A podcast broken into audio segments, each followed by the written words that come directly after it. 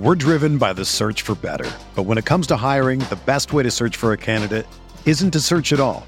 Don't search match with Indeed. Indeed is your matching and hiring platform with over 350 million global monthly visitors, according to Indeed data, and a matching engine that helps you find quality candidates fast. Ditch the busy work. Use Indeed for scheduling, screening, and messaging so you can connect with candidates faster. Leveraging over 140 million qualifications and preferences every day, Indeed's matching engine is constantly learning from your preferences, so the more you use Indeed, the better it gets. Join more than 3.5 million businesses worldwide that use Indeed to hire great talent fast. And listeners of this show will get a $75 sponsored job credit to get your jobs more visibility at Indeed.com slash BlueWire. Just go to Indeed.com slash BlueWire right now and support our show by saying that you heard about Indeed on this podcast. That's Indeed.com slash BlueWire. Terms and conditions apply. Need to hire? You need Indeed.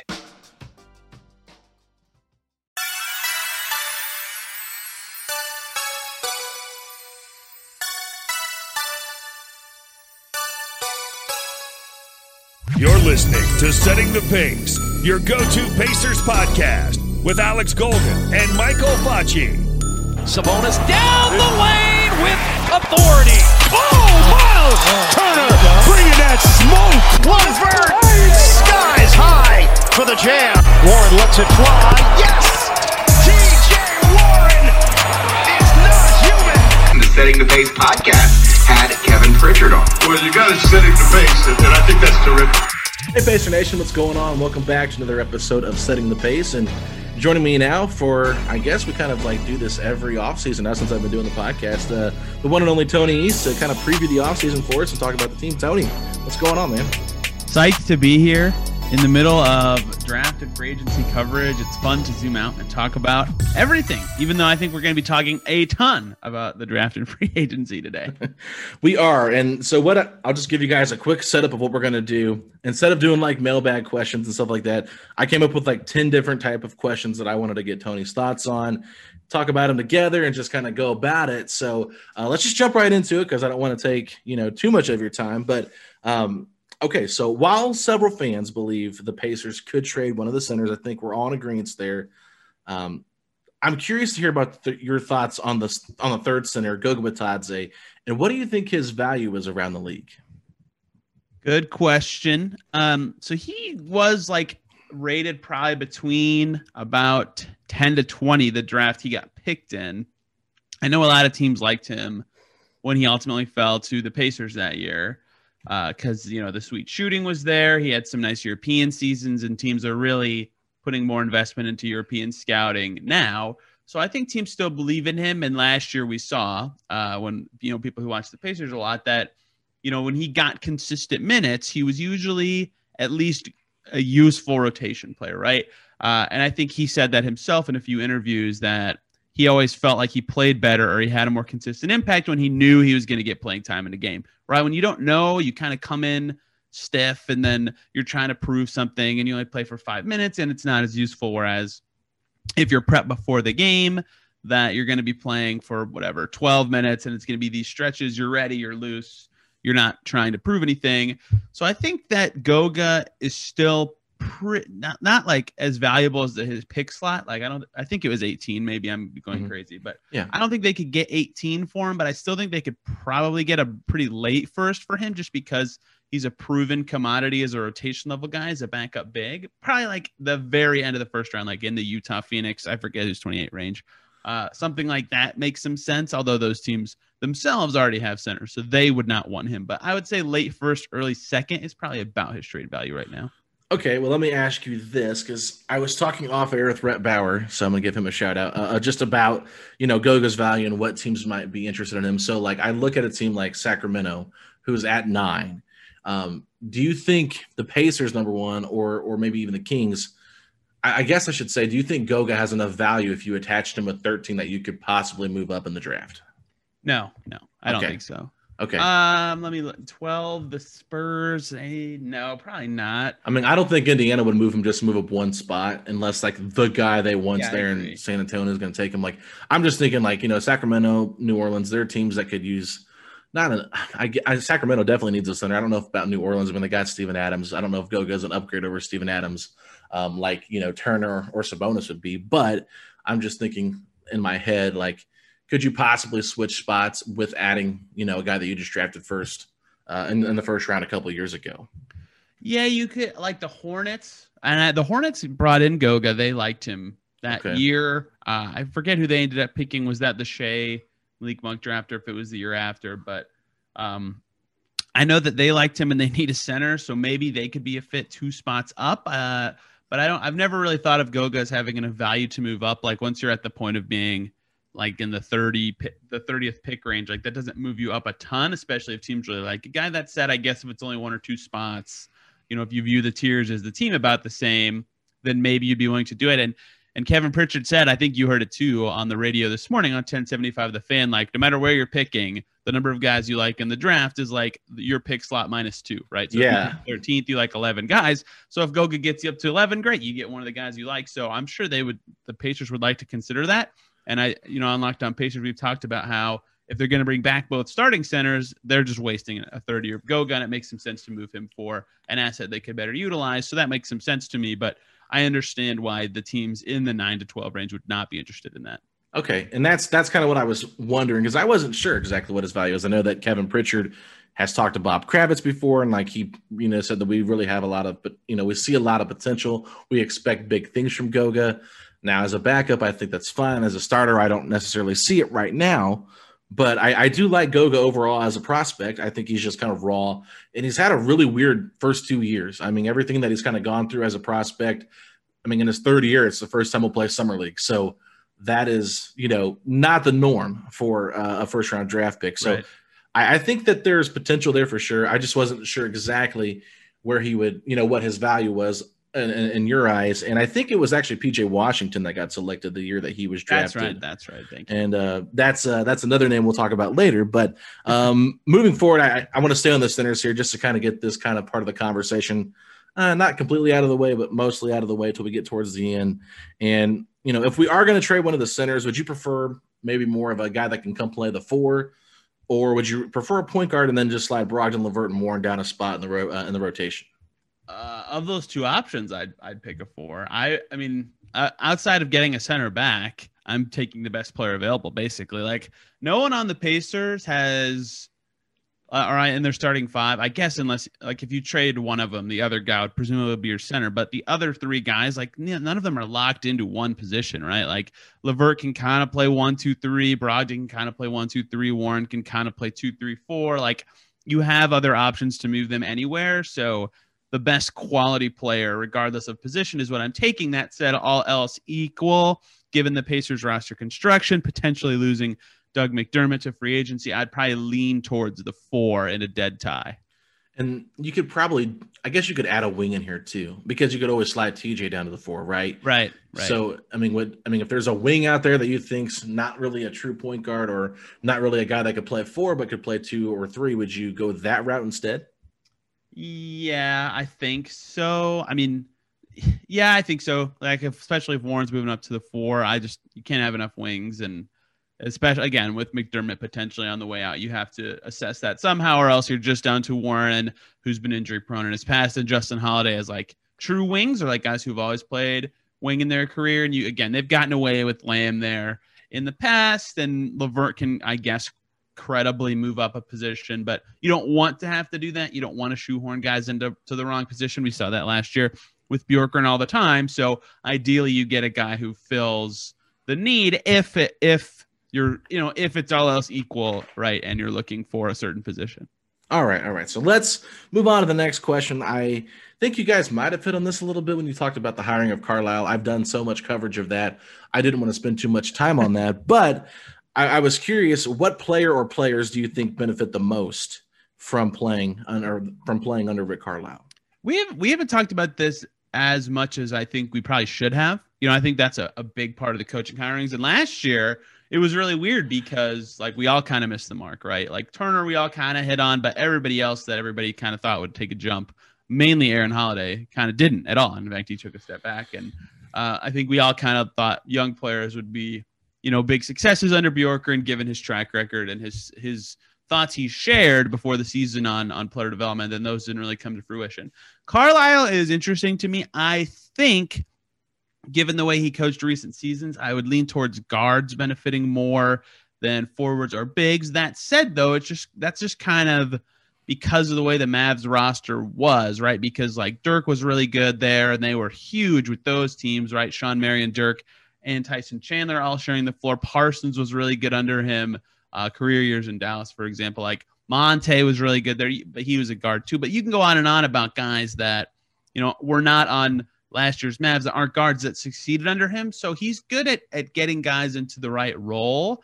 And so so I kind of shift to guys who've been sort of miscast in their career with the Pacers There's guys who could benefit. Like Myles on offense was was my original thought, especially after his presser and he's talking about using him more as a lob threat because his Turner's kind of drifted in my brain from a three and D guy to more of just a D guy. Right, his shot hasn't really materialized the last couple seasons. Like I've always thought mixing in more roles with his pops would be good for him because he is athletic. And so he talked about using him more as a lob threat. I really like that. Uh, and then Brogdon, I think, is another guy who could benefit from him.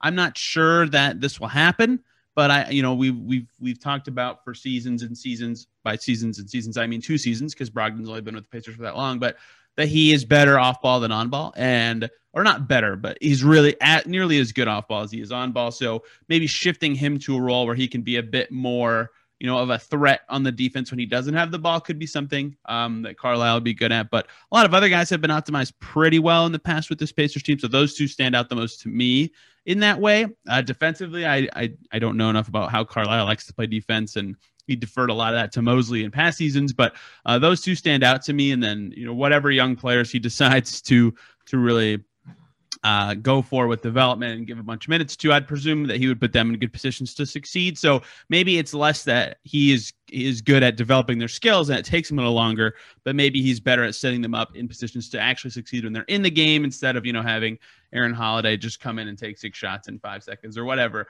You know, so I I think that that Brogdon in turn would be my big answer, but um, the youth in their minutes in particular could just in general be a good one as well. Yeah, those are good answers. I mean, I, honestly, when when I asked Fachi this question, he said Caris LeVert, and I and I said T.J. Warren. So, what what what was the rationale for LeVert? I understand Warren for sure. Yeah, uh, he's like a lot of forwards have done well uh, under Carlisle, and and Warren especially like booming in the bubble. Uh, you know, it seems like he's prime for like a more unique role. But LeVert's an interesting answer because I kind of felt like he had a lot of control uh, at the end of the Bjorkgren era, especially. Yeah, I, I think maybe just more so he thought he could kind of carry over some of the stuff that he did there, kind of talking to him. I mean, obviously he's not going to have the same usage rate as Luka did, but he felt like, you know, that's somebody who could put the ball in his hands a little bit more and, and maybe play Brogdon off ball, like you said. And that would allow LeVert not necessarily be the point guard, but, you know, alternate at some, stagger some of their minutes at who's handling the ball for the offense at what point of the game and stuff like that. So I think that was more so his thing. I feel like, I mean, but I do agree with you. I think that LeVert really came on super strong in that month of May. I thought him and Sabonis were just that was probably one of the most fun parts of this season because there really wasn't like a ton to be super excited for in terms of on court play um, for, for all of last year. I mean, there were times when you're like, man, this team looks pretty good. And they went through that long streak of just like losing game after game and, you know, playing terrible at home. And it never really seemed to get better. And then towards the end of May or the beginning of May, I mean, you started to see Sabonis really clicking with Caris LeVert on the offensive end. I mean, that was probably to me the most fun. But I mean, yeah, I just I don't know. I, I would have to have Facci kind of go a little bit more in, in depth on that because I can't remember exactly what he said. But yeah, TJ Warren was a guy that just popped for me just because I feel like he just seems like a Carlisle guy. And after everything we went through with Bjorkgren last year, I think just having structure is just just the key thing. But that, well, that that yeah. LeVert answer, I guess. Now, now that you say it and I think about it, it makes more sense to me. In that it's kind of the the opposite reason I I said Brogdon, right? Because I mean, I guess Warren could have the ball a lot next year too, but he's not going to be a guy setting up Brogdon off ball, right? So by default, if Brogdon is in slightly better positions to succeed by being more off ball in general, or a majority of the time, just given how usage works and how playing time works, LeVert is going to be the guy on the ball in those instances. So maybe he does. That, that makes some sense to me. That maybe he hmm. does get a little boon too, especially in the in the playmaking for others department. So yeah, I guess I guess that does make some sense to me. Now I think more about it. Yeah, and I think defensively, everybody's just gonna be better because we're not going to be playing such a schemy type of defense, and that that's just pretty Right. self-explanatory. Like I was laughing when Jay Michael came on. He was talking about how Levert in that Washington game basically just d- refused to guard how Bjorkgren told him to guard, and just guarded how he felt he should guard the player. it caused a bunch of issues that game, and I, I just you know I'm hoping that Rick Carlisle can have a much better control of his roster than Bjorkgren did. I think he will. There's no doubt about that. But it, it just makes me laugh because I can't believe like an actual NBA player did that in the middle of the game. But I guess if you're trying to prove your point, you got to prove your point somehow. And what we saw last year on defense with Bjorkgren just made absolutely zero sense, especially against Washington. So at least it shows you that Caris LeVert is a very smart basketball player. Um, Well, well, and you heard KP this morning, right? He he said part of the, the thing with Nate is, and sometimes this can be good. He changed def- bases defenses all the time, and so the hope with Carlisle to just the low hanging fruit to improve the defense is just we need a base defense that we can go into that's good, like at all times. And they have good defensive players. They were top six, seven, I forget, uh, in defense two years ago with the almost exact same roster, right? So clearly it was something schematic or stylistic, and injuries were a factor, but clearly to me that's a thing so i think he's right that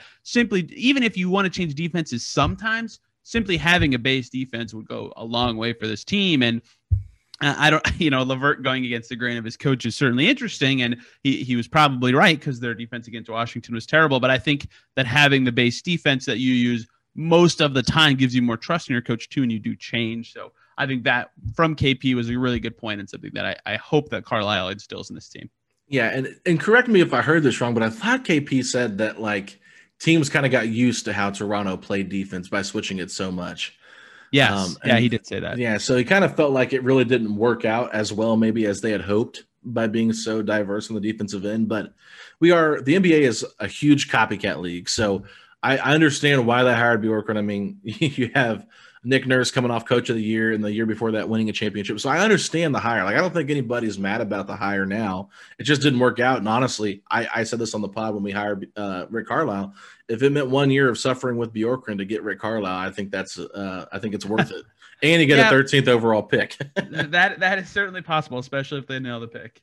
So, uh, moving on, I, I think you guys talked about this a little bit on your podcast today. So, if you don't want to go too in depth, I completely understand. But uh, basically, just I want to talk about Jeremy Lamb and how you view him on this team. Do you? I mean, I think you guys talked about how you could include him in a trade, and I and I know that we've talked about that too because he's an expiring contract. If you pair him with one of the bigs, you know, you're able to absorb, you know, a thirty plus million dollar contract. And then, you know, do you think that makes more sense to kind of use him that way, or maybe to kind of see if there'd be a team that'd be willing to absorb that contract and maybe you attach an asset like a couple second round picks to it to create more room under the tax to hopefully re-sign both Doug and TJ? Or do you think that if healthy, Lamb can actually be, you know, effective and impactful in this Carlisle system? Yeah, Lamb is just so interesting to me because he did he was good on offense last year, right? Like obviously I'm more low on his fit with the Pacers because of his salary situation and he's he's the least important guy making eight figures and his defense was rough last year, but also because right, like he got jumped by Sumner last year to me in terms of impact. I think most would agree with that who watch the team. And if if if the Pacers feel that way, if Carlisle feels that way when he's assessing the team and building a rotation, and there's obviously some politics with money involved in doing so, but um, you know, if, if McConnell's not, if McConnell is back, excuse me, then you're already looking at Justin Holiday, TJ McConnell, and Sumner as like your locks for your bench backcourt, right? So like, there's no minutes for him, even if even if he is back on the team, and and if you liked the impact he gave last year, which again at times was good, so then you're then Aaron Holiday's still there, and presumably, like I'm just just thinking out loud, like there might just not be minutes for Lamb. So even if you like him, the value of trading him is that if he's neutral asset, slightly negative, whatever, you're freeing up a lot of money for a guy that you're paying to do less than like his money says he should be doing. So I agree with Adam. He's he is on this more than me that his money makes sense in like is the middle salary to make a trade bigger, like you just explained, right? If you go from one of your centers plus Lamb, all of a sudden you can trade for basically any player in the entire league at that much money. But also, I was messing around with salary stuff today because I'm a dork and I always try to think like, what's the exact most amount you could give McDermott and McConnell, and then subsequently dump Lamb for to be exactly at the tax. I got him one dollar under, and it's like it's a really hard fitting trade, but it's possible. So like I can see them salary dumping him downward like that. Um, so to me, it's just that there isn't the minutes for him. Uh, basically, like if there was an obvious role for him on the team next year, like his offense was pretty good. He shot 40% from three. He got to work on that a lot because of the way he was injured. His defense was again bad, but he's money from the elbows. He's a self creator. Like he's a that has value, and as an expiring, it's not going to cost much to get off of him, like one second probably if they just straight up dump him, especially because it's only 10 million. So I, I, see the value of getting off of him. I don't think it would be that expensive. I also see the value he has in bigger trades. So just because of all the factors together, I think it's kind of likely, or the, likely is the wrong word. Excuse me. I think he's the most likely guy if I just aggregate everybody together to get moved beyond a center. But I also understand that he can play wing, sort of. He shot well from deep last year. Uh, why a team could go, yeah, you know what? Let's try to give him one more shot coming off this injury and see if we can find a spot for him in our rotation. Yeah, I, I, think you you made a great point there talking about the logjam at that position because that's what the Pacers have so many of. And, you know, Carlisle talked about staggering the bigs, but I mean, you just got so many wings. And then you add Oshae Brissett to the mix, who will probably play right. backup four, I would assume, next year. Um, you know, coming off the bench. But if he doesn't get minutes, I mean, and you're playing Justin at the four, and then you're you're playing Lamb and Sumner and McConnell. If you bring you know them back, and not even including Doug in this picture as well, some of they could be back. yeah, I was gonna say I forget Oshae sometimes, but like if if if Doug is back, and then you have. Justin's gonna be a lock to play with the bench, right? So then Justin, Holiday, McDermott, and Oshae all with your bench. Now you can't even play Sumner. And if you yeah. have Sumner above Lamb, now you're really not playing Jeremy Lamb. So that makes it even more likely to me that he gets moved. And it's not that I forgot Oshae. It's just that he joined the season so late that sometimes I forget he's going to be a backup next year, not a starter. It's very complicated to, to, for me. It happens all the time. Well, and then you also got to throw in the 13th overall pick because depending on who they get, right? Like, I mean, if you're picking in the lottery and there's a guy that you really like and think he can help your team, the last thing you want to do is sit him, you know, and, and play him in the G League and not really give him the actual minutes to develop. And I think that's kind of always been the thing with the Pacers. It feels like it's been very hard for them to develop guys – while trying to still win because they go out and get these veterans like McConnell, like McDermott, you, you know, Holiday and Holiday and Lamb. I mean, these are all guys that are, are very capable of playing and they do help you win, but at what at what expense of development do they get in the way? So that's an incredibly hard balance for me to like try to figure out what they're going to do. So I still think they have to make a trade regardless um, of if they use Lamb, you know, however they use them. I just feel like they've got to create some space here with this roster because – um, when you add Warren back into the mix, and then of course LeVert. Now, you know, a lot of the a lot of the season we were without obviously without Warren, and then LeVert was out for a while too. So you had two bench guys starting, and that's when the team really started taking a dip. And then guys like Sumner got those opportunities. But I'm just curious, based on this conversation, as good as Sumner is, and I know how big of a Sumner guy you are, do you still think that he cracks the nine or ten man rotation if the team comes back healthy without possibly Doug McDermott, let's just say he's out of the rotation, do you still think he is a guy that gets legit minutes? I would hope. Uh, I'm again extremely high on him as a player, and like I'd I'd consider having him over McConnell in the rotation next year. I don't know. That might seem dumb. Uh, I'd have to. I'd have to think. I can't it. see Carlisle taking McConnell out of the rotation. I definitely. I, yeah, I don't see Carlisle doing it, but I just, I'm that high on him. Like I think he's that good of an on-ball defender, so smooth with the ball, and now he can shoot. Right, so he has a ton of value to me in general, especially as a role player. But I understand why.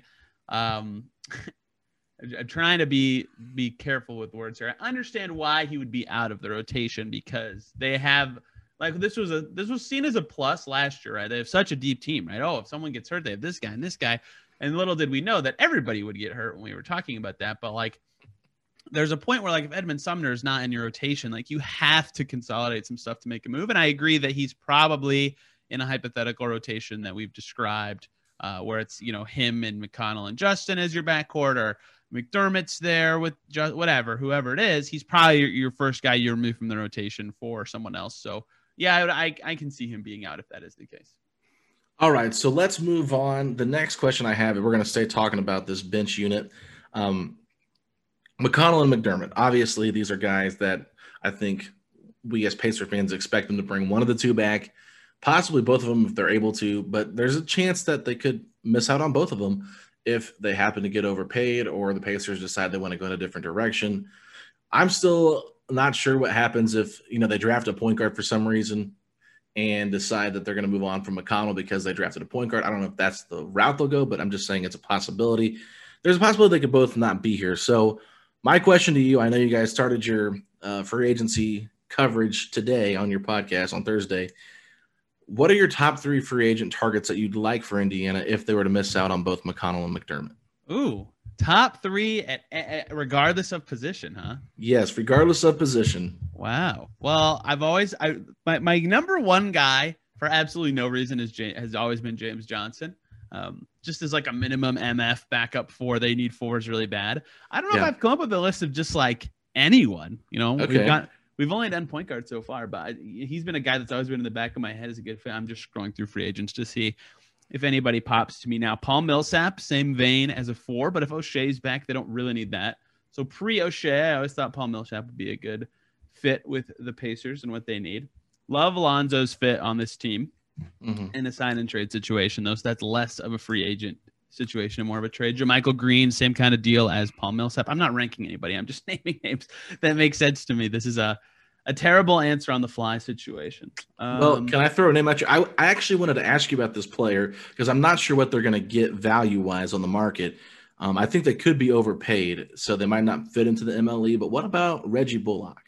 oh yeah, I just crossed his name. Yeah, he'd be good. Uh, why? I think he'd fit in the MLE, right?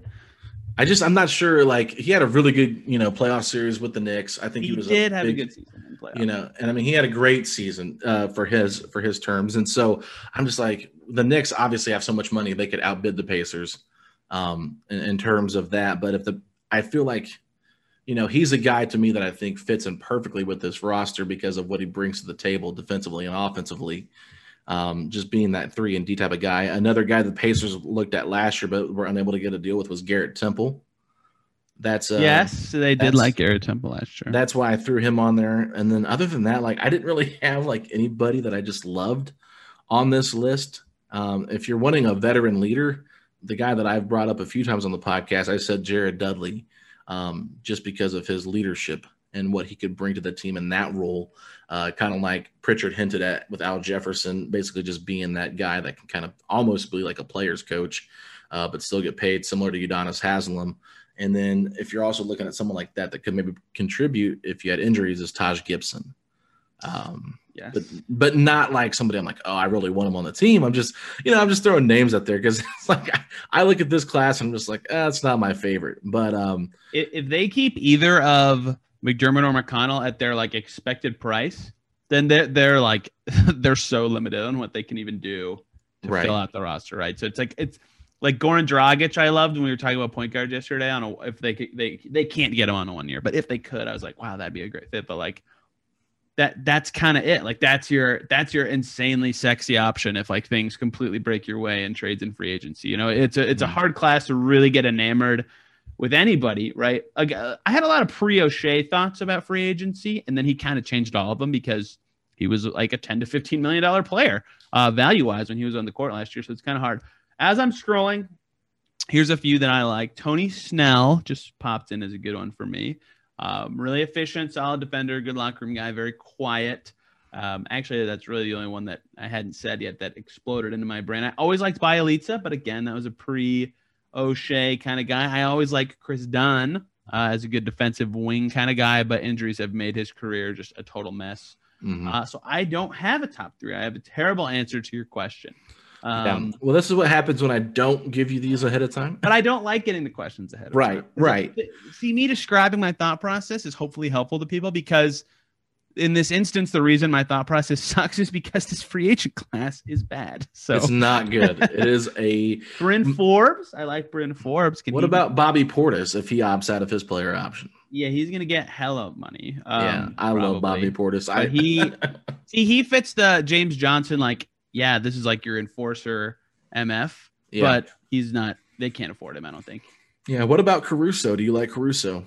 yes I do he's actually a good player despite the the memes he has received because he is a popular player on the Lakers but yeah he's actually good He- he's Okay. good.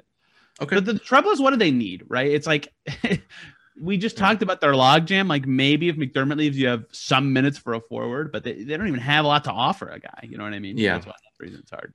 Yeah, and that's why I brought up like uh, Reggie Bullock because I think you could guarantee him minutes off the bench, but he's not going to start. Uh, Yeah. But that's why I've like talked I talked about Howell Neto a lot on our pod because he's like he's probably not going to demand minutes and uh, if you lose TJ McConnell, he's actually good, but I don't think you would complain about being, you know, he's been the third point guard on every team he's been on his career. He's never hurt that much, but he doesn't play that much for his teams in the past either, like the most minutes per game he's ever gotten was with the Wizards this year, and that's because they had a bunch of injuries and Russ wasn't that good. And so at the start of the year, Russ obviously was amazing down the stretch. So yeah, he's another one. But yeah, it's hard to, for me to come up with a top three list, especially because you know if they if they kind of run it back, which I don't think they can, but if they do end up doing so, it's hard for me to come up with anything. Okay, I think my list would be Jeff Green, Wayne Ellington, and hmm, and probably Bullock. I think that was a good choice. yeah, okay. Your first two remind me of Facci because he's been on Jeff Green since like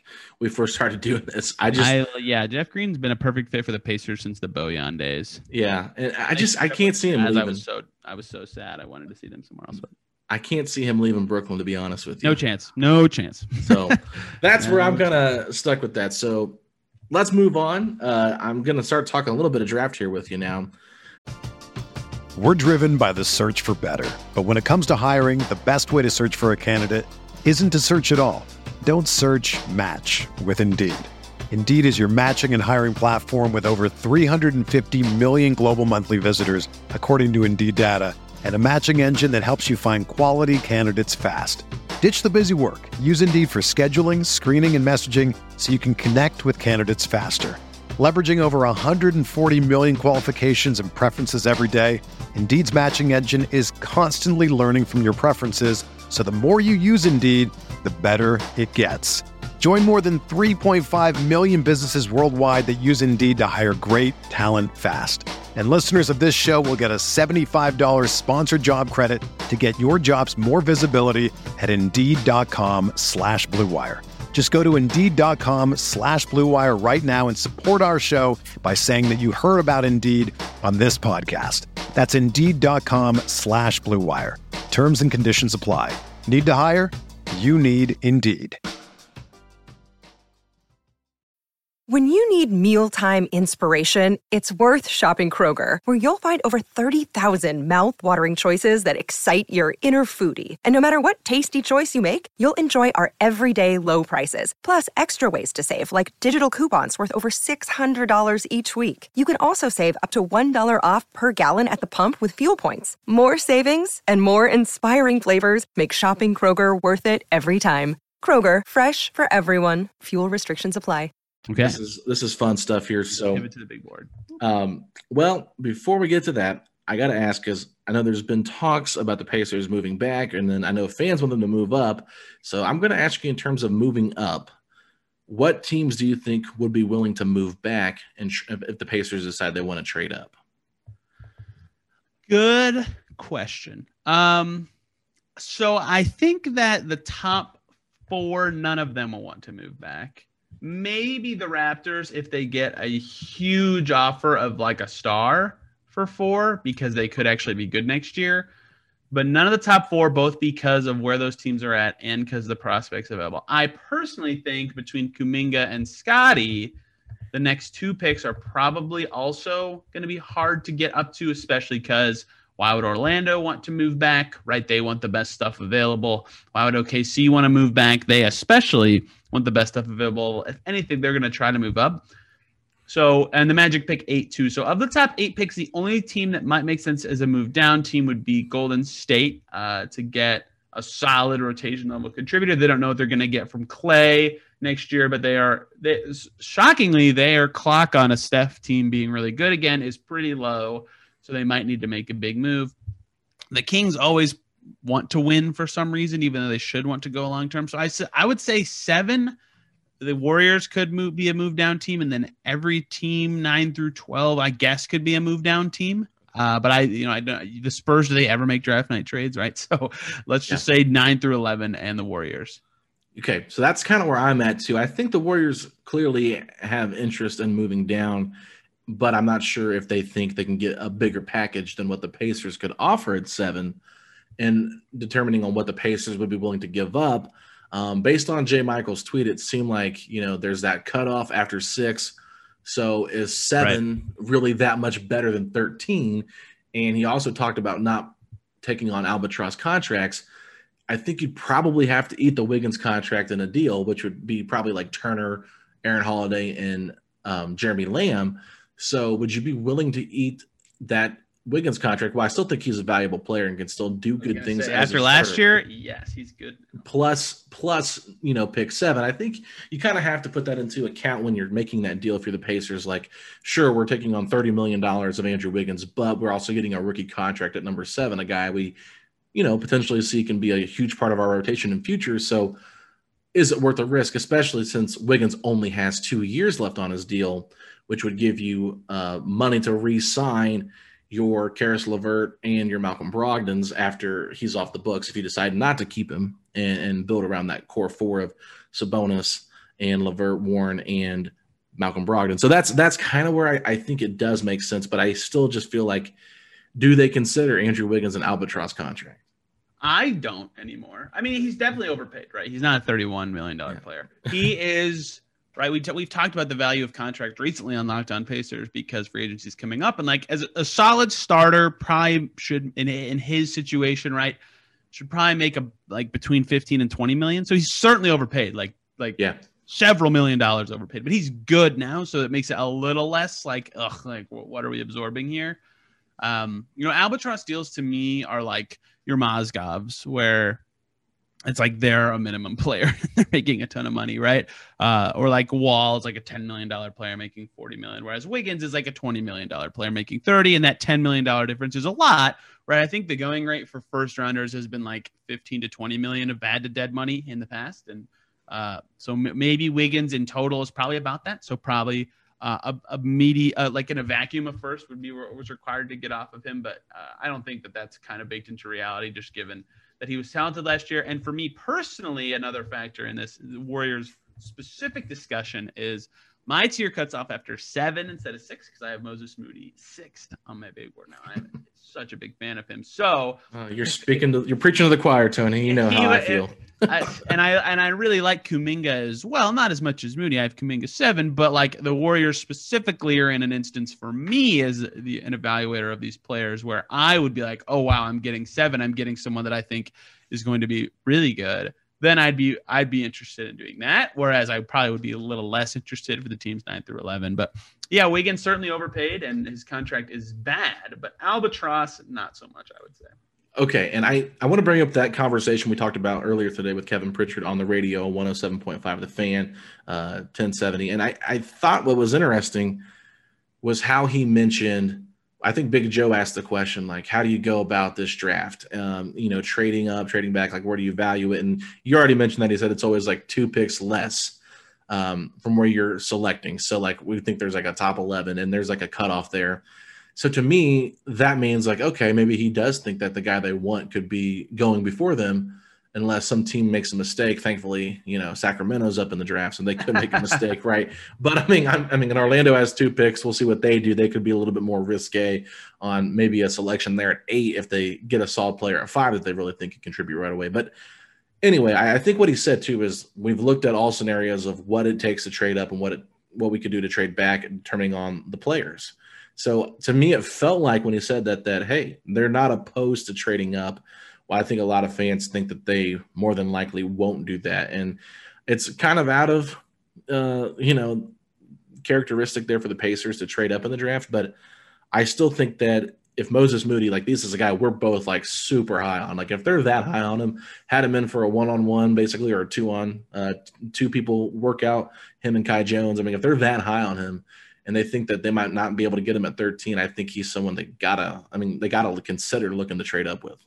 Yeah, yeah, and like I'm sure that teams rank guys as well, and like if they really like him and they can get him, they'll do it. And the other factor for moving down is for me, I guess I should have another tier in here for Sharife alone, but basically from 8 through 17 like i have all those guys in the same tier so in that vein you'd think about moving down a little bit be if if that's how the Pacers feel as well. Like if they really feel like it's an 11 player draft and they're picking 13, if those 11 guys that they really like are gone, then you'd think about moving down. So that's where it's really tough. Is like maybe it's Moody, maybe it's someone else, whoever. I agree with you that they probably like Moody, given that they had him in for a, a, workout of that variety. Uh, mm-hmm. But you know, then yes, I agree that they would try to move up, and uh, I agree that fans are are feeling like it's not an option. I kind of feel like it's not something they would do. I don't know why. That doesn't really like I don't have a good reason for it. It would help them shed salary, and they're kind of in a tough salary situation. They definitely need like a guy or a potential a guy. They have a logjam, like a two for one makes some sense. So yeah, moving up make might make a lot of sense given their situation, but it just doesn't feel like something they they would do since they're kind of a winner or trying to be a winner right now. But you know they have because of the way this draft is, where there's like a big tier of like starter to good role player of that tier. You know, after the the really good guys at the top, you know, that the, there's a lot of like if you really love a guy, obviously go up and get him. But there, there's a lot of options for deals from that that eight to what I have it as 17, but eight to like 20 range. Yeah, I, I think the best you know possible case scenario for the Pacers in the draft is if like Sacramento, New Orleans, Charlotte, and uh, San Antonio all look to draft like power forwards or centers like you know just to let those wing type of players drop because like to me it's like oh man that'd be awesome if they went like Sengun and Kai Jones and then Isaiah Jackson some of the Pacers had working out. Like if those three guys went before I'm like oh that'd be good. I think I think Moody could fall or someone in that realm of possibility. Um you mentioned 8 through 17 so I have to ask before we get into um, your big board a little bit more. We talked about trading up. Now I want to talk trading down. If the Pacers were to trade down uh, in this draft, what type of package would you like in return?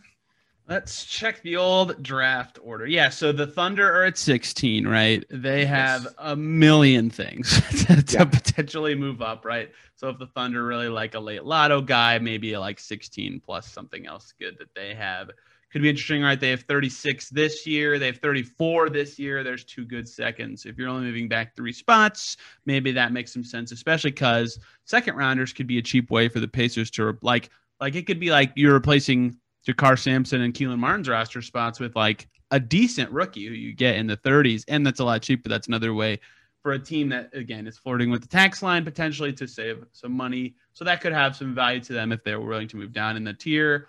Um, the Warriors being one behind them is weird because they already picked, so it's hard for me to think what they might do. The Wizards will probably stay at their spot. We the Grizzlies are at 17. Uh, I think a fake trade that Joe Mullinax of um, Grizzly Bear Blues floated out was like Grayson Allen in 17 for 13. I wouldn't do that, but the Grizzlies have a lot of other stuff that might make some sense to move up there. And then it's the Thunder again at 18, right? So there's a lot of that. The Knicks have 19 and 21. Like there's a lot of teams really I have two picks from 14 to 21. Basically, everybody but the Hawks and Warriors. Like, I can kind of see why they might want to move up. So, make making some sense for a move back. If, but again, like my big board should not influence. Obviously, doesn't influence the Pacers at all. But like, if the Pacers view it differently, maybe they don't want to move back at all. Maybe if they really view it as an 11 player draft, maybe they want to stay where they are.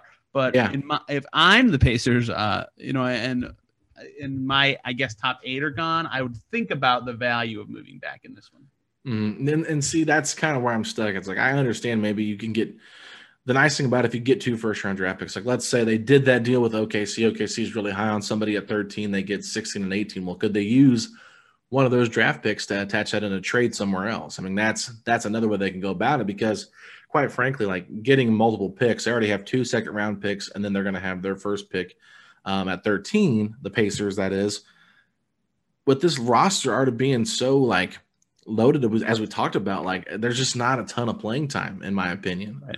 without making a significant trade. So i think that that's kind of where i'm i'm i'm torn between what they're going to do. I think they more than likely stay where they're at be, be, I, I, think it's a less likely uh, probability that they do trade up um, than trading back. I think trading back is more probable between the two but i also feel like maybe I'm reading into it too too much, but like with Kevin Pritchard saying like there's 11 guys basically we really like, like maybe they could trade up. I don't I don't know. I'm just kind of torn on that, but to me personally, like how I view this draft, I think that there's a significant cutoff after like 14, 15. Um, and I don't really feel like whoever's at seven to nine is at the same level as guys in the 20s, like some people have been saying with this draft. I don't I don't necessarily see it like that. Um, but anyway, Um, now I want to get into your top five realistic prospects the Pacers could could potentially Oh, draft. what 13. what does realistic mean? guys that you think they could actually fall to 13, not guys that you think Okay. like I know you have Moody as, as, as like number five or six on your big board, but like he's a potential guy that could fall to 13. You think so? Interesting. Okay. Well, here's why because on our last prospect chronicles that we did, we had Derek Murray on from basketballnews.com. He's been doing a lot of good draft coverage with Matt Babcock, and we asked him on the pod, Do you think there's a possibility that Moses Moody could be there at 13? And he just quietly said, Yes. Um, he's been talking to a lot of people, and I'll tell you some of the stuff he told me off air. I can't say it on here because I would not want to do that to his reputation, but um, yeah, there's just there's a possibility that he could fall. Now, a lot of people on Twitter think that that's just, you know, just talk. But I, when he said it, he was very confident that there's a realistic possibility he does fall. So anyway, go ahead. Okay, so let's let's assume for the sake of this exercise the absolute locks then since Moody is not one to go before the Pacers pick would be the the, the obvious four Cade, Mobley, Green and Suggs and then Kuminga and Barnes, right? Those are the six that we would both say there is no way any of them gets a 13, right? Right. Okay. Well, Yeah. in that case, my top five, according to my own big board, would be Moses Moody. I have him ranked sixth. Uh, well, actually, my big board is not Pacer centric, so I have to See, that's what I'm saying in, terms of Pacer centric. Okay. I have Moody at six, so he would be one that I'd be very interested in. I have Sharife Cooper at eight, and I think he'd be awesome on this Pacers team that's adding athleticism and speed by the year. And KP has mentioned that being something he likes. See, I have Kai Jones nine. That's why I stopped myself because he would not at all be a good pick for the Pacers, despite me thinking he's going to be extremely good at some point in his career. And he talked about in his interview with the Pacers that he talks with Pascal Siakam sometimes, and now I'm starting to be like, wow, he kind of plays like him. Um, but anyway, So why wouldn't he be a good fit? Could he play the four? he played the four at Texas a lot. So do you think he could fit in there as a backup four, or maybe no, probably not. Not for a while. He's Okay. really raw. Like Okay. uh, Anyway, so no, he, he's not a good Pacers pick. So I think my five would then be Moody, Sharife Cooper, Josh Giddey, uh, Keon Johnson, and Franz Wagner or Jalen Springer. I'd have to decide there. Okay, so Sorry, sorry, sorry. Franz Wagner. I, Wagner. I I don't have first names typed out, so I just roll right through it. Right. Ah, See, I'm not I'm not the big, biggest Wagner guy. I know a lot of people are high on him, and I I absolutely do not want Josh Giddey. I understand the intrigue. I don't get how people can watch the, the 36ers and not just fall in love with Giddey, honestly. Like he I've is- seen highlights, and I I just the biggest thing with me is everything that I've heard in terms of people talking about him. Absolutely horrible defender and not a good shooter. not a horrible defender. Well, Not that's what I've heard. I mean, someone someone legit that I listened to said he's a piss poor defender. He's very upright on defense. Okay. Yes. I have critiqued So- that before, but I don't think he's a horrible defender. Okay. Well, that's all I'm saying. Like going off hearing that, and then other people have talked about it. I'm just like, okay. And I've seen enough of his game. Like I, I understand the intrigue with him to some degree, but it's not like if I had like 16 or 17, I might be more comfortable taking him there. But at 13, like I feel like the upside with other players are there. And I know me and you differ a little bit on how we how we view players. I number one, Moses Moody is on my list too. So we're the same there. We both have Keon Johnson in our top five. Um, Sharife Cooper is someone I still have to get around to warming up to. I, I think that I like it, but the lack of shooting is something I'm a little bit concerned about as well. And maybe I just value shooting too much. But that I mean, I like Cooper's game a lot, and I'm excited to dive into him more and more as we uh, as we continue our prospect coverage here on our on our podcast. But I've I've not gone as in depth about Cooper as you probably have. So since you are man crushing on him, uh, what what exactly should fans want? I guess what should we look at as a fan uh, trying to look at his game and what he would bring to this team? Yeah, with Sharife, like, so let, let me catch my own biases here because with with Jayson Tatum, right? Like, I wasn't in love with Jayson Tatum coming out of Duke, which is so funny in retrospect because he's obviously awesome. Um, but he like at Duke, he he took a lot of a lot of like mid range and tough jumpers and stuff, and he he made a lot of them, but. In my head, you watch and you're like, wow, he, you know, he kind of struggles creating space, like getting by these college guys. Like, how's he going to do in the NBA? When he used to get by legitimate NBA prospects. And that, you know, that that fear kicks in for me with some guys that other people are on, like Ziaire Williams. Like Ziaire does not beat a ton of dudes off the dribble at, at Stanford. He's good. I like him. But you know, I, I don't love the idea of him in the NBA because he's not awesome at that. Like Kispert, I really like. I think Kispert's going to be a good NBA player. I have him 15, but he just not quite the self creator that I think that other people are tabbing him as. So my bias is here that I put a lot of stock into being able to just get past guys at the college game, create shots for yourself and others at a high level.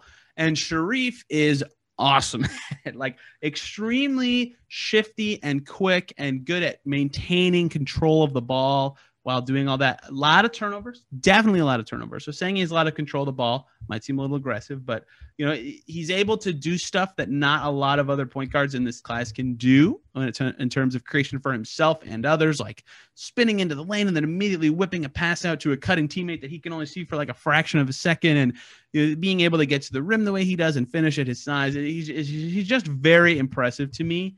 Uh, I, I don't like player comps, but there's there's not a lot of guys like him really in the NBA that, that match his like control and speed and creation ability. So obviously he's short and, and he definitely wasn't a good three point shooter. You're right to point that out. And I think if he was either, you know, the combine measurements were wrong, unfortunately, but if he was actually six three or six four, he'd like probably be top four for me.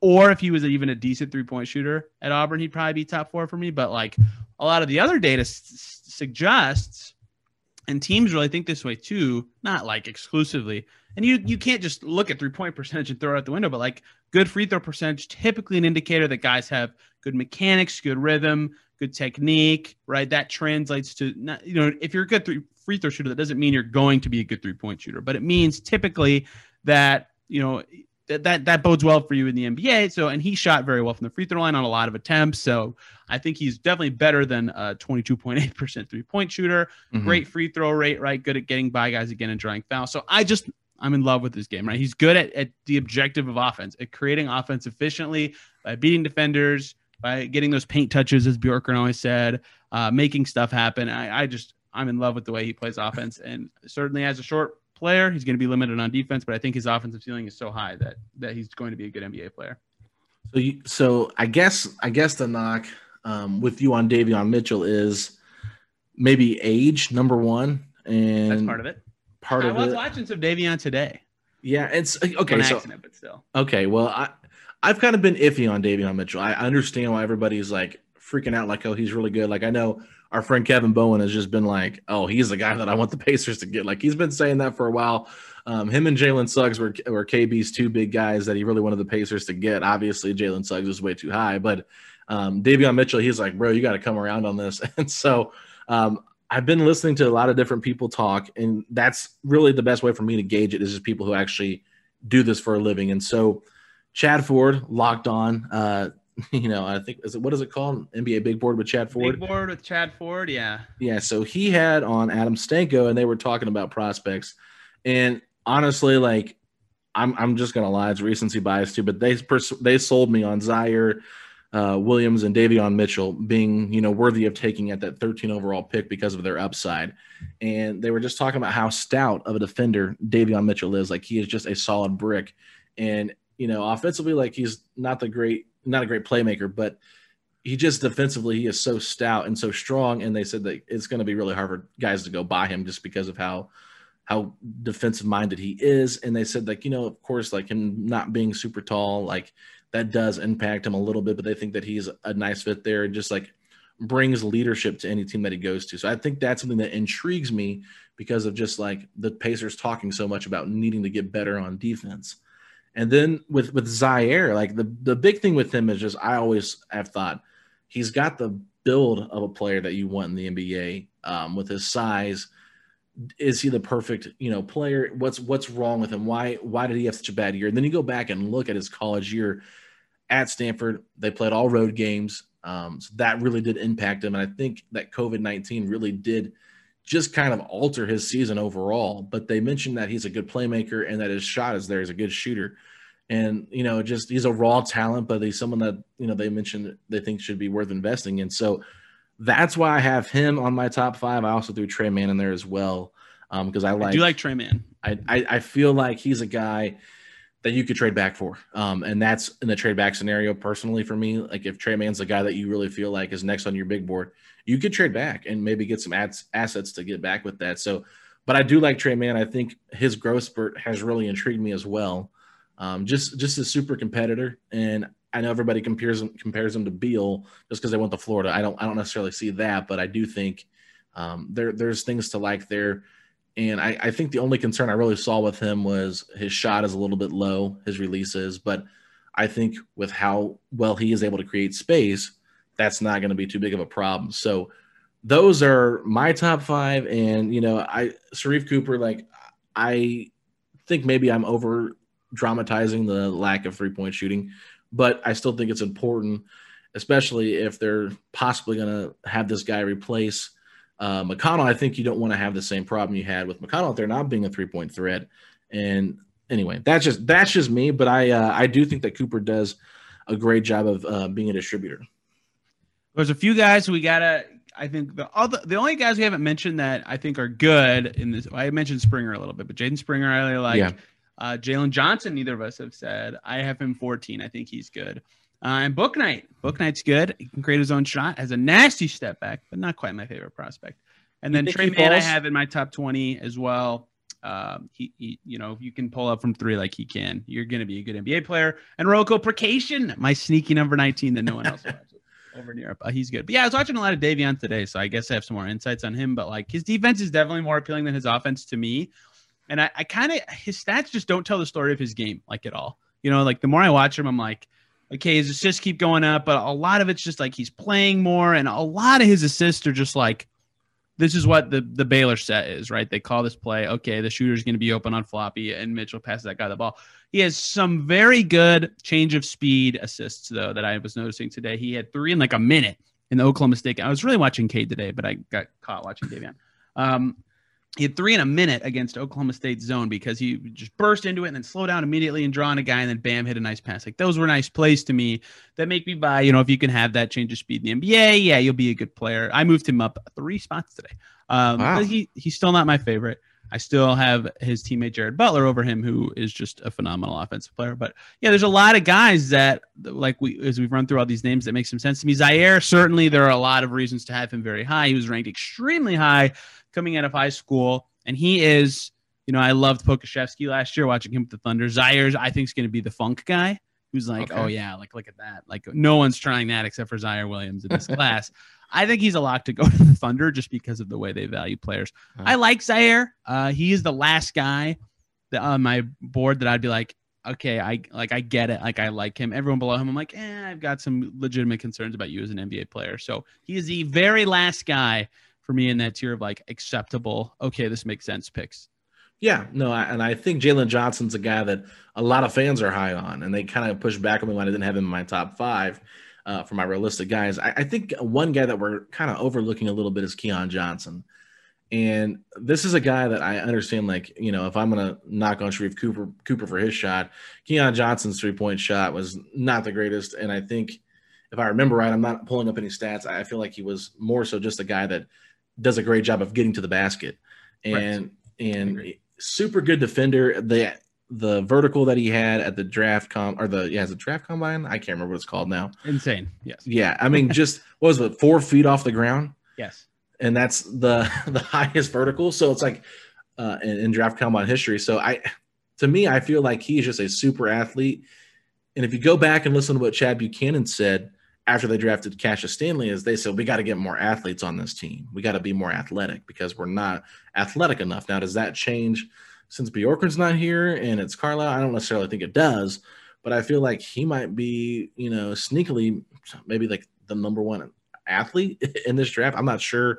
I haven't looked at everybody enough to really rank them, but I feel like his athleticism and his potential, especially on the defensive end, is uh, something that's really intriguing to me. Yeah, I like Keon. Uh, I have him. I just said the number a second ago, and I can't remember now. 12, 11. There we go. Count okay. I have him 11. The athleticism is crazy. The shot is very not good. Uh, in fact, his offense in general is very raw. And he, see, he's the guy that you look at his bad three point percentage at 27, and then you look at the free throw percentage at seven. You go, okay, you know that that's going to be a work in progress for him to develop in the NBA. It's not impossible, Uh, I might move him down if I watch him more, but his free throw rate's really good. So I Mhm. believe in him as a guy who can get to the rim and draw some fouls. Again, the athleticism's crazy. His assist percentage is still okay. You know, on a high usage, he was a good player. So I definitely value him as a lottery guy. I think he can be very good wherever he ends up as a six-five guard. You can put him on the wing. So yes, I'm I'm a Keon Johnson fan, though I have some some concerns about his creation ability in the NBA. But that said, when you're as a like that was the that was the thing with Cassius is a you know it's different when you're 54th pick versus 13, but like you have something that no one else has in the athleticism. Like you can teach a lot of basketball skills, you can't teach that. And so when you already have some skills like Keon does, it might make some sense to, to just swing on that. Mhm. Yeah. Well, I think we're both praying for Moody. I uh that's that's the guy. I just think when I saw him in that Pacers warm up jersey, I was like, oh man, this looks so good. Um but but yeah, I'm just fantasizing over here. I really can't help myself. Um I'm that obsessed and I think he's that much better than the rest of the guys we talk about. Like nobody else is really jumping off the page for me like him. And I mean, I even know Moody is not the most athletic guy. I just like the style of basketball that he plays, and I know that he's only like I think he's only six four, if I'm not mistaken, but he has like a seven foot one wingspan or something like that. So the wingspan to me, and I think John Hollinger and Chad Ford were talking about that, allows him to be able to play the the three as well as the two. So that to me is intriguing as well. I mean, you know, six four. I don't really think basketball. I mean, it's positionless to a certain extent, but I think that he'd be fine playing one through three if that's what they ask him to do. I don't think he's a point guard, but he could guard ones in my opinion. So, anyway, any more draft thoughts before we move on? I don't think so. I'm looking through, guys. Yeah, I don't think so. Another day is here, and you're ready for it. What to wear? Check. Breakfast, lunch, and dinner? Check. Planning for what's next and how to save for it? That's where Bank of America can help. For your financial to-dos, Bank of America has experts ready to help get you closer to your goals. Get started at one of our local financial centers or 24-7 in our mobile banking app. Find a location near you at bankofamerica.com slash talk to us. What would you like the power to do? Mobile banking requires downloading the app and is only available for select devices. Message and data rates may apply. Bank of America and a member FDIC. Okay. All right. So now we're gonna get into more trade stuff, and I'm this will be a little lengthy, so I apologize. I know we're about an hour into this, so I'll try to wrap it up in like 25ish minutes if we can. If I'm not taking too much of your time, Tony, I'm sorry. Um, but Ben Simmons, okay, so this is a guy people have been very divided on in, in Pacer Nation. And I ran a poll after that rumor came out that the Pacers offered, offered Brogdon a pick for Ben Simmons.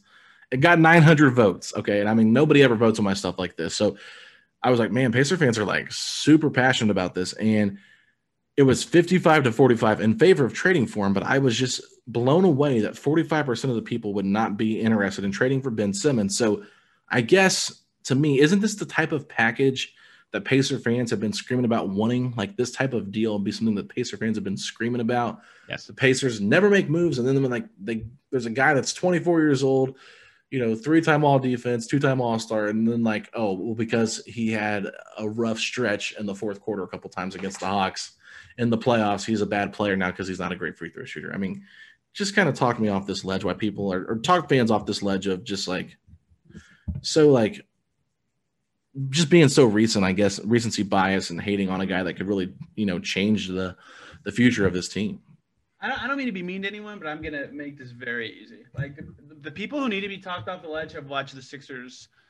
I will estimate here five times this season at most, including the playoffs. Like he tears teams up like in the regular season every game, and he's been good in the first round of the playoffs like his entire career. And then Joel Embiid is hurt, and Danny Green is out, so all of a sudden he has to play a little differently, and he was bad. He was very bad in the Hawks series. I do not want to excuse him for that at all, but like Ben Simmons is like amazing. Like he's one of the best 25 basketball players alive.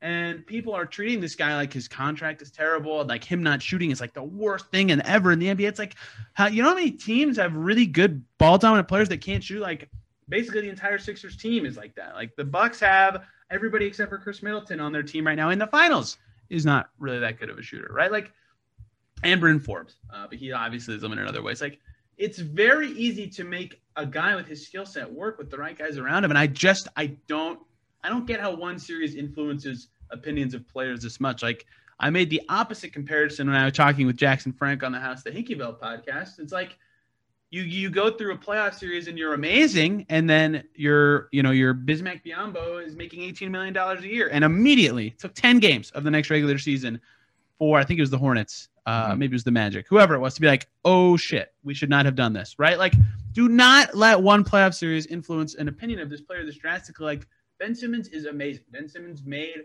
three All Star teams. He made All NBA last year, one year ago. This guy was an All NBA player always going to be on defense. Like he is amazing. Like I would give up way more than Brogdon at first for him. And mm. I just think that people either aren't watching him or uh, really, really, really, really, really overvalue shooting. Um, because I don't, I just don't get calling him like bad money or like a, a not good player. No, I, I don't get it at all. everything the Pacers have needed in terms of a bigger guy that can guard bigger guys in the league is exactly what he brings to the table. Like he'd be a perfect guy. I mean, you could play him at the four. He could guard Giannis. He could guard Durant. I mean, I'm not saying he's going to shut him down, but like we've seen Sabonis and we've seen Turner and different guys, even Brogdon, take turns trying to guard Giannis, and nobody can, you know, even stay in front of him hardly at all. I think Turner probably looked the best on him, but I mean, still Giannis just dominated. I'm not saying like, oh, you, you know, going up against like a former MVP. Like, I get it, but I'm just saying Simmons to me is someone that can at least gives you a better chance of trying to eliminate some of the things they can do. I just and, and not to mention that I just feel like he's a really good basketball player. And sometimes I think fans are just too in the moment with everything and they over over criticize. Like I know somebody like literally quote tweeted my tweet was like 55% of you are idiots for liking Ben Simmons. I'm like, okay, like this is just a little bit over the top. Nobody's an idiot for liking Ben Simmons. Like, what are we talking about here? Uh, this is a really good basketball player. So that to me, like, I'm not saying like Ben Simmons is actually the perfect fit with this roster, especially because I don't think his fit with Sabonis. Uh, you know, his fit with Sabonis doesn't make any sense to me. Right. So if you're like so in love with Sabonis that you're not willing to get off of that contract or to pair him with Ben Simmons, then maybe I can understand the pushback a little bit if you really value Sabonis more than him. But quite frankly, as big of a Sabonis fan that I am, I I, I would value Ben Simmons over Sabonis because oh, yeah. oh, brings on the defensive yes. end. And it's like offensively, I think Sabonis does different things better, but Simmons can still provide so much on offense too, just because he's not a great shooter. So that's that's kind of all I wanted to bring up on this topic. I mean, I don't know if you have anything other to say to that, but it's just like so frustrating to me to see like the Pacers rumored to go after a guy like Ben Simmons and people like mad about it and saying he's a terrible fit. That Brogdon at first is like a heist, like a, yeah. a heist. You could get that for Simmons in two years when he only has two. Like I, I can't believe it. Yeah. Yes, I agree with you. Okay, so now everybody knows when I have Tony on, I like to give him a list. Uh-huh. Um, so basically, what I'm going to give you is just a list of players, and I'm going to ask you. I, I, think we're both in agreement here. So tell me if you're wrong. That you think the Pacers will more than likely trade Turner over Sabonis. In a situation where they're trading a center, yes, I do agree. Yes, that's that's all I'm saying. In terms of trading one of the centers, I just feel like that's the move they're going to go. So we're just going to play a game here, basically, where I'm going to ask you, and I think I did this last year, so it's very similar. Would you trade Turner for said player that I give you? And then do you think the Pacers and the team that they're involved with would agree to the deal uh, to move on for player for player? So, so just not, straight up, straight up trade. Yes, and then there, I'll throw in a couple here that would have to be like salary filler, like where you have to throw in like a Jeremy Lamb. So we'll, I'll make that obvious when we get to that point. But okay, um, I think you'll understand like Porzingis, McCollum, those kind of guys that have bigger contracts, um, or free agents that might cost more. So just starting off, uh, this is a guy that I mentioned last year, Harrison Barnes. No. Okay. No. So you wouldn't do it? You think the teams would do it? Pacers wouldn't do it? I think the Pacers would not do that. That the Kings would, right? Uh yes. Correct. Okay. I at first I put Harrison. I will. Barnes. I will go into more. I yes. I'll explain more. Sorry, I, I thought that. Yes. Okay. Um, well, I think that the Kings would like to do that, but I don't think the Pacers would do that. I think they would want a little more from the Kings. Yeah, and that's why I thought about adding a um, a first round pick in there with that, like Harrison Barnes and nine for Turner. Yeah, that's see. Then they're giving up too much. I think. Yeah. Well, would you say that giving up thirteen with Turner for nine and Barnes is too much?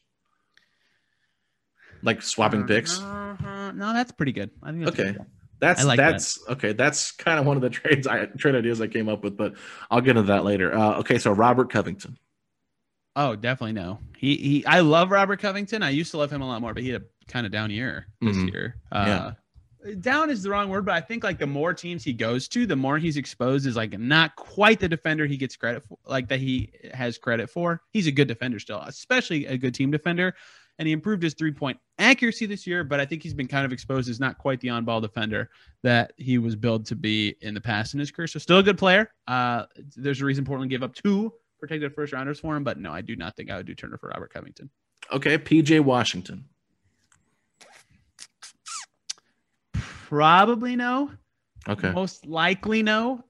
Man, uh I like PJ Washington a lot, and I think that's kind of clouding my judgment of what he's actually done in the NBA. So I think my answer is no, but he is a stretch big with some floor skills and good on the glass and is improving defender. That one is very hard. Yeah, I think I would lean more yes, just because he's still on the rookie contract for one yeah, more year. that- I'm I'm still like gritting my teeth thinking about this one. Um, Well, I- you would you would be able to get off some salary for this year too. If right, right. They they have do they have the space to just absorb? They do. They have like I do, think don't they, have like Yeah. yeah. And so we um we had on one of the guys from Busby. I'm blanking on his name right now. I feel terrible. Um, it wasn't Spencer. It was uh Richie? Richie. Richie, yes. And I know you guys had him on too to do a little preview, and he was basically trying to give us um Terry Rozier in a first round pick for for Turner. And I was just like, yeah, I was like, I, I- don't think that makes sense. So I was like, let's let's go PJ Washington. I think we agreed on a deal that gave us Rozier and Washington for a sign and trade of McDermott, and then we gave them Turner. So that was the route we went in that to, like to agree on a deal, but he said he still didn't love it. I don't think they're as high on Turner as we are. So, but I, I still think PJ Washington just makes a lot of sense. I get why other teams aren't as high as Turner as people who watch the Pacers all the time are. I totally understand that. Yeah. Turner, uh, like Charlotte specifically, is like a perfect fit. fit, fit I agree, and I mean, especially with all the reporting that Zach Lowe said, like they are in love with them.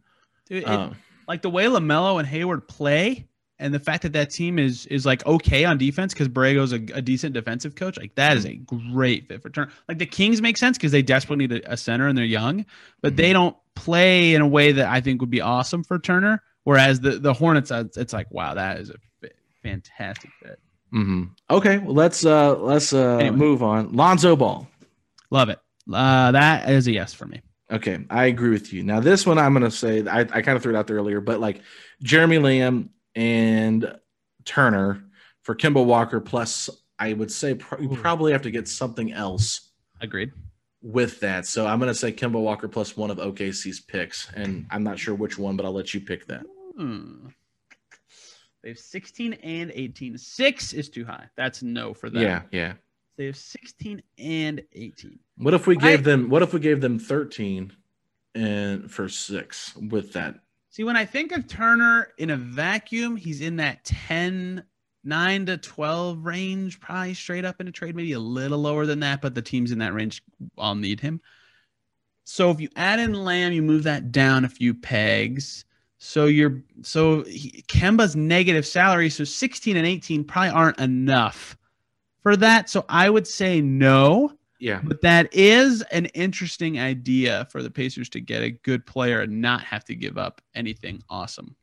Yeah. And that's kind of what I was thinking too. Like Kemba, I think is a little bit um Dang, if they if the if the Thunder had like 12 or, or 11 somehow, yeah. that would be make some sense. Maybe they can package 16 and 18 and then do that. But I don't know why the Thunder would want Miles necessarily. That's kind of what I was about to say. I I don't see why they would want Turner. Um, unless I just want to get off of Walker and think Well, they they- could flip Turner. They flip everybody, so maybe they'll just play him for a few games and then Yeah, and maybe they feel like his trade value could be more than Kemba, and then trade him and get something else. I mean, that's that's the only reason I could think of it. I would hate it for Miles though to go to a team that's kind of in rebuild. Um, I mean, clearly they're in rebuild. They're not kind of, but um, anyway, moving on. CJ McCollum. TJ McConnell or CJ McCollum? CJ McCollum. yeah, that's a yes for me. Do you think that the Blazers would do Turner in uh, salary filler for CJ McCollum? Probably barely no, but Yeah. they they because they have Nurkic. Like Nurkic's good, so I would say they'd say no. Yeah, I think everything involving them, if they get a center, it would have to revolve around uh, Nurkic going to a third team. I think that he could make some sense for either Sacramento or even even Charlotte if they miss out. I kind of like Nurkic and Charlotte a little bit, Just Hey, we got breaking news from Woj that uh, Rick Carlisle's top man is going to be coaching the Magic. Just thought we'd share that with the listeners. oh, Terry Stotts. No, Rick Carlisle's top is Oh, Jamahl Mosley. Jamahl Mosley. Okay, New Magic head coach. I like that for them. Makes sense. I mean, they're in rebuild mode, and That is Mosley was- huge for Jonathan Isaac's about to be a monster with Jamahl Mosley. It's, hopefully, he stays healthy. Um, yes, I'm a big Jonathan Isaac fan. Anyway, yeah. on. So, yeah. So McCollum, I think is interesting. I think he makes sense for the Pacers in terms of what they would want to do offensively. Defensively, I know he's a negative, but offensively, I think he could p- probably be their best creator out there on the on the oh, definitely. perimeter. definitely. Yeah. So I just because he was great before he got hurt this year. So yeah, I like CJ. I'm just not sure how you sell that to Dame, and uh, not sure Portland does it. But Right. the next one, uh, these next two names, I think fans are going to cringe when they hear. But Kristaps Porzingis. No. Okay, Kevin Love. No, less than Porzingis. Okay. Yeah. I like Kevin Love. right. I like. I think he's good, but no, he is Okay. less valued than Turner. All right. DeMar DeRozan. Mm. Uh, no. Uh, that one, I, I don't know. That one's hard. I think my answer is no.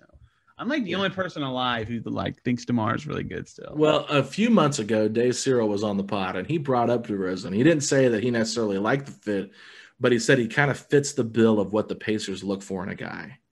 Um, just like that type of player. So it kind of Yeah. got me I open to the idea of it, but I'm not I'm not sure if I would like that just because of the age. That's the big thing for me. yeah, three years ago is a long time in the NBA, certainly, but like he was all NBA three years ago, second Yeah. team all NBA three years ago. Like he is really good, but he's obviously very limited. And in a Turner swap, straight up would fit horribly with the rest of the Pacers roster. Although he did play some power forward for the Spurs this year, which was hilarious. I do not think that makes sense for the Pacers. I, I I'm already barely done cleansing my brain from the Jeremy Lamb at the four minutes. I don't need DeRozan at the four. All right, we got about 70 names, so I'll try to go through them quickly. Uh Collin Sexton. No need for speed. Uh, Collin Sexton, man, probably more valuable right now, but there's a very good chance that he is overpaid at 12 months from now. And then the answer would be no. That's close. That's a close one. Um, I think I lean no, but barely, barely. Yeah. Um, what about Jerami Grant? Oh yes, I would do that. Would the Pistons do that? No. Uh no, because of beef stew is my answer, but he would be helpful for them. See, I see. I like beef stew, but I still think Turner's better than beef stew. Yes, but the, their their timeline, if they're going to Turner, uh, they they might do that. I don't know. I don't think they would, but they they would think about it. Grant was really good last Do you year. think it would have to involve more than just Turner, like a pick or something? Like I think Grant has more value than Turner. I agree. That's what I was saying. So, like, what about like Turner? Like, I don't know if I'd give up 13. Maybe I would for Grant. I think he makes perfect sense as that four for us. I just, you know, in that starting lineup, but would it take maybe a pick, like a future pick from next year or something like that? I don't know. I'm not sure what that gap is. Um, yeah, probably a, about what you said. A future a future pick. Yeah. Okay. So th- these are going to be kind of gross names too. So I'm sorry. Um, I was just trying to think of names like when we were doing the stars podcast, Adam was like, "John Wall's not a star. Why is he on this list?" But you know, it's just how this goes. Well, I think Pacer fans were devastated to hear that this guy might be coming here a few years ago, and then that did not end up happening. It was Ricky Rubio, and I know J. Michael put out that you know they've been really high on you know Turner, like they really want him, and so did the Hornets. I think that's what he said. So I'm not saying Ricky Rubio by himself would be enough, but is there anything there you see in Minnesota that would be enticing to package maybe with Rubio to send? Yeah, Jaden McDaniels, come on down. Man, Okay. he can play. Uh, and I like Josh Okogie despite his very obvious uh, NBA limitations. But yeah, Jaden McDaniels was really good for them last year. They Yeah. picked him late in the first round, but he turned out to be like a decent three point shooter, already a very good defender, like way over his draft evaluation already. He's only one year in, so. Yeah. Yeah. he he's although again another free throw percentage scare with three point shooting. Um, but yeah, if they if you if Pacers can get him, and, and then you're talking about something. He's good. Yeah, I, I, I think Minnesota is such a weird team for me to find a trade that I'm in love with. Um, so anyway, we already kind of talked about Andrew Wiggins, but would you do Turner and like a salary filler like Jeremy Lamb for Wiggins, and then maybe a pick back from Golden State, depending on what pick it is? Um, He would have to be a good pick, but yeah, I think I would do that. Okay. Uh, Marcus Smart. Ooh. Uh, man, we're getting these are getting harder. I like the easier ones at the beginning. Uh, no, but barely no, Okay. because he keeps getting hurt. But he's as good as Turner and at the same age. I'm not and sure. probably a better fit on the Pacers roster. Yeah, I'm not sure Boston would get rid of him. To be honest with you, I agree. I, agree. after what uh, uh Udoka said about him, just how he's kind of like the heart and soul of that team. I just, especially the defense, I don't see them get rid, getting rid of him. But I do know that with Brad Stevens there, it could be a little bit easier to trade Turner to Boston, uh, you know, instead of Danny Ainge. But I just like Marcus Smart. I think he would fill that role as a leader the Pacers could use, and just be an impactful defender on the perimeter, which they desperately need. Um, this one, I would probably, depending on if he can stay healthy, it's Spencer Dinwiddie. Um, No. yeah. I just I, I feel like he's more of a six man type of guy. Um and I, I did come up with a fake trade with the Nets, and I don't know if you like it or not. So I'm gonna throw it out at you and just tell me what you think. Because I was just playing around with it today. I think it was when you guys were talking. I was like, I wonder what it would take. So I did like a sign and trade with Spencer Dinwiddie for like three years for like 14 million a year with Joe Harris for Turner, Justin Holiday, and Jeremy Lamb. Uh, uh, Turner, Justin Holiday, Lamb, Joe Harris is the best player in that trade. But Dinwiddie and Dinwiddie, no, I think the Nets wouldn't do that. I Yeah. would think. Um, That's what I thought too. so that's And- probably good value for the Pacers, but I don't think that would happen. okay. And I think Dinwiddie wants uh, a lot more. Than I don't think he'll get it, but I think Dinwiddie would like substantially more money than that. Yeah, I, I just don't see it. Um, so you brought up Joe Mullinax and how he threw out that Grayson Allen thing. I don't know if you've been paying attention or not to their, you know, mock offseason or mock draft, whatever. They have Oh, there's so many of those. I can't keep up with all. Okay, so there were so many trades, and one of them was involving the Pacers.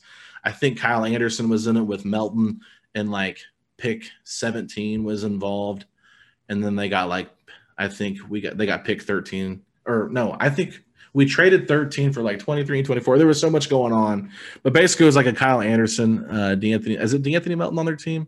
Yes, he's on. Yes, yes, and 17 for Miles Turner. And you then we shared this one. I did see this one. Yes, and we this and one's we- specifically. and everyone was like, "This trade is just god awful." And Joe was Wait, like, Okay, my hot take on that is uh D'Anthony Melton's the best player in the trade. so "Ooh, oh, I would do that immediately. Two seconds sold. I love D'Anthony Melton. Yeah." And I like Kyle Anderson too. I mean, it's hard not to Yeah, like he's Kyle good. Anderson. I think he'd be a good fit. I think he would actually make sense playing with Carlisle too. So D'Anthony Melton is is awesome. Yeah, like he he is a guy that like the second I think he gets a bigger opportunity in the NBA, everyone's gonna be like, "Whoa, where did this guy come from?" right, and that's kind of one of those diamond in the rough type things that you could find. What like- was it? Seventeen Melton and slow mo for Turner. Yeah, I think that's all it was. That Um, just for Turner. I think that's what it was. Let me go back and pull it up. Wow, that seems crazy. Yeah, Joe made the trade too, uh, and he's the Grizzlies guy, so that's why I was just laughing at how May, many. it's thir- thirteen has to be in there, right? no, we traded 13 in this whole thing, and then we got back 12 from the Spurs. I'm scrolling through your timeline. There I'm it is. trying- Okay.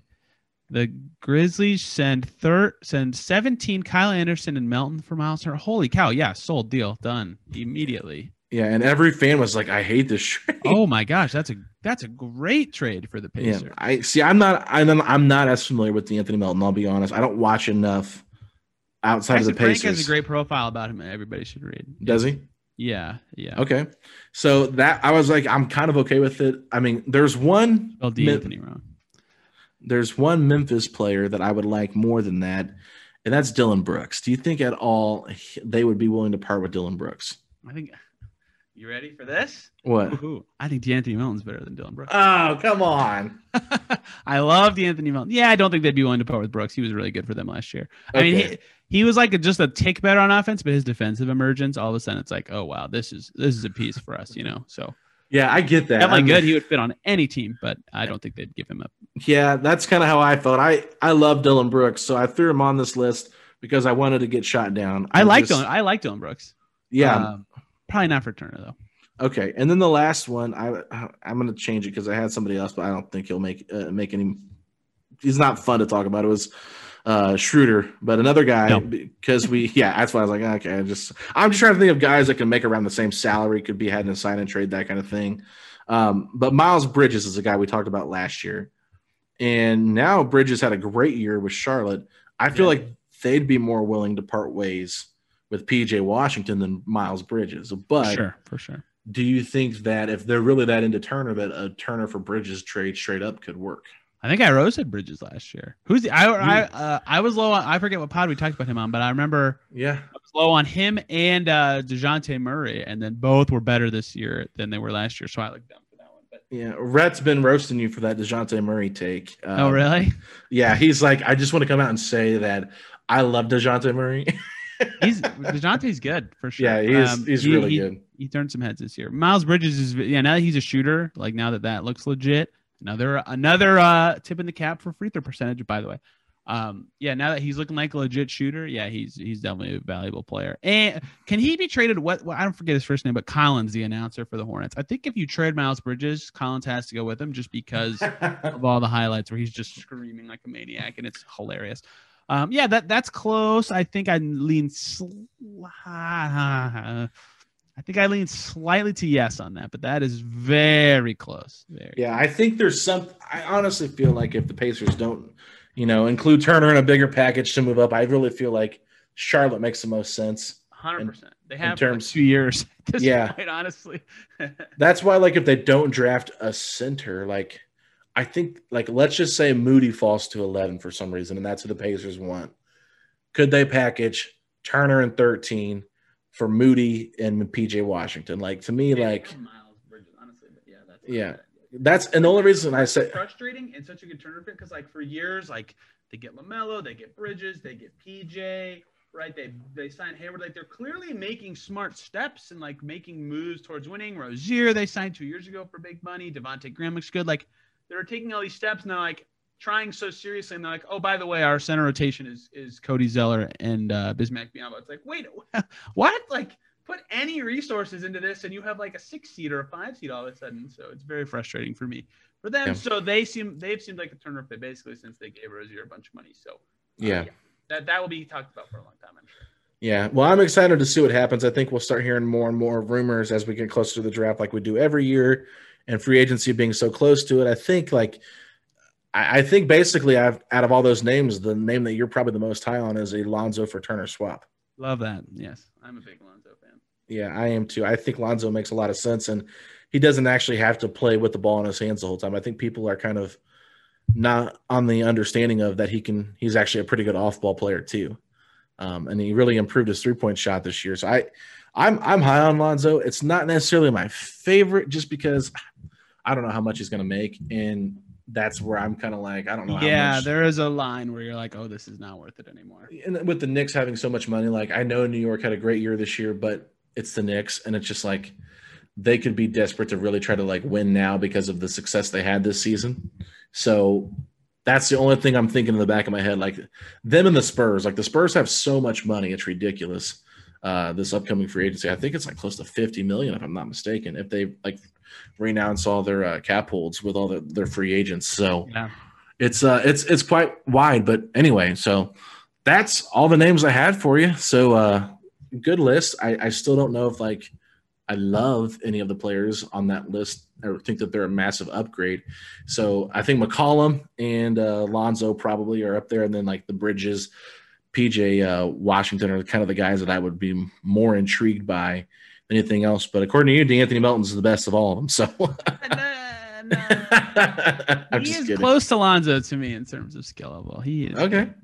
Well, I mean that does make a lot of I sense. get. So I See, unlike Ben Simmons, I get why people aren't like locked in on the Grizzlies and D'Anthony Melton. But right. yeah, that that doesn't make sense. But anyway, Tony, I know that you um, have locked on Pacers. You're with Forbes. You're at the Westside Community News. Do you have anything that you want to, you know, plug here um, for the listeners? Not, not really. Uh, my plug will be watch watch the Fever. I know they have a garbage record, but I encourage more people to watch the Fever. Their games are free on Facebook and the Fever's website almost every time, especially if you live in Indiana. They're definitely free. They are a, a fun team to watch despite being two and sixteen. And you got your new profile picture from a Fever game. So I did, I did. Yeah, our, our media seats are like hysterically close to the court. Shout out to the Fever PR for that. So, uh, yeah, you, you might see me on TV in the background if the camera angles uh, give us the right stuff. Awesome stuff. Well, Facci will be back next week with me. He took the week off to work on some personal things. So congrats to Facci on his career. I know he's doing some good things with that. Uh, don't want to spoil too much, but just want to give him a shout out. Uh, you can follow him on Twitter underscore FACCI. I'm at Alex Golden NBA. Our podcast is at Setting the Pace 3 and at Pacers Talk on Instagram. And we will talk to y'all next week. Without the ones like you, who work tirelessly to keep things running, everything would suddenly stop. Hospitals, factories, schools, and power plants, they all depend on you. No matter the weather, emergency, or time of day, you're the ones who get it done. At Grainger, we're here for you with professional grade industrial supplies. Count on real time product availability and fast delivery. Call click grainger.com or just stop by. Grainger for the ones who get it done.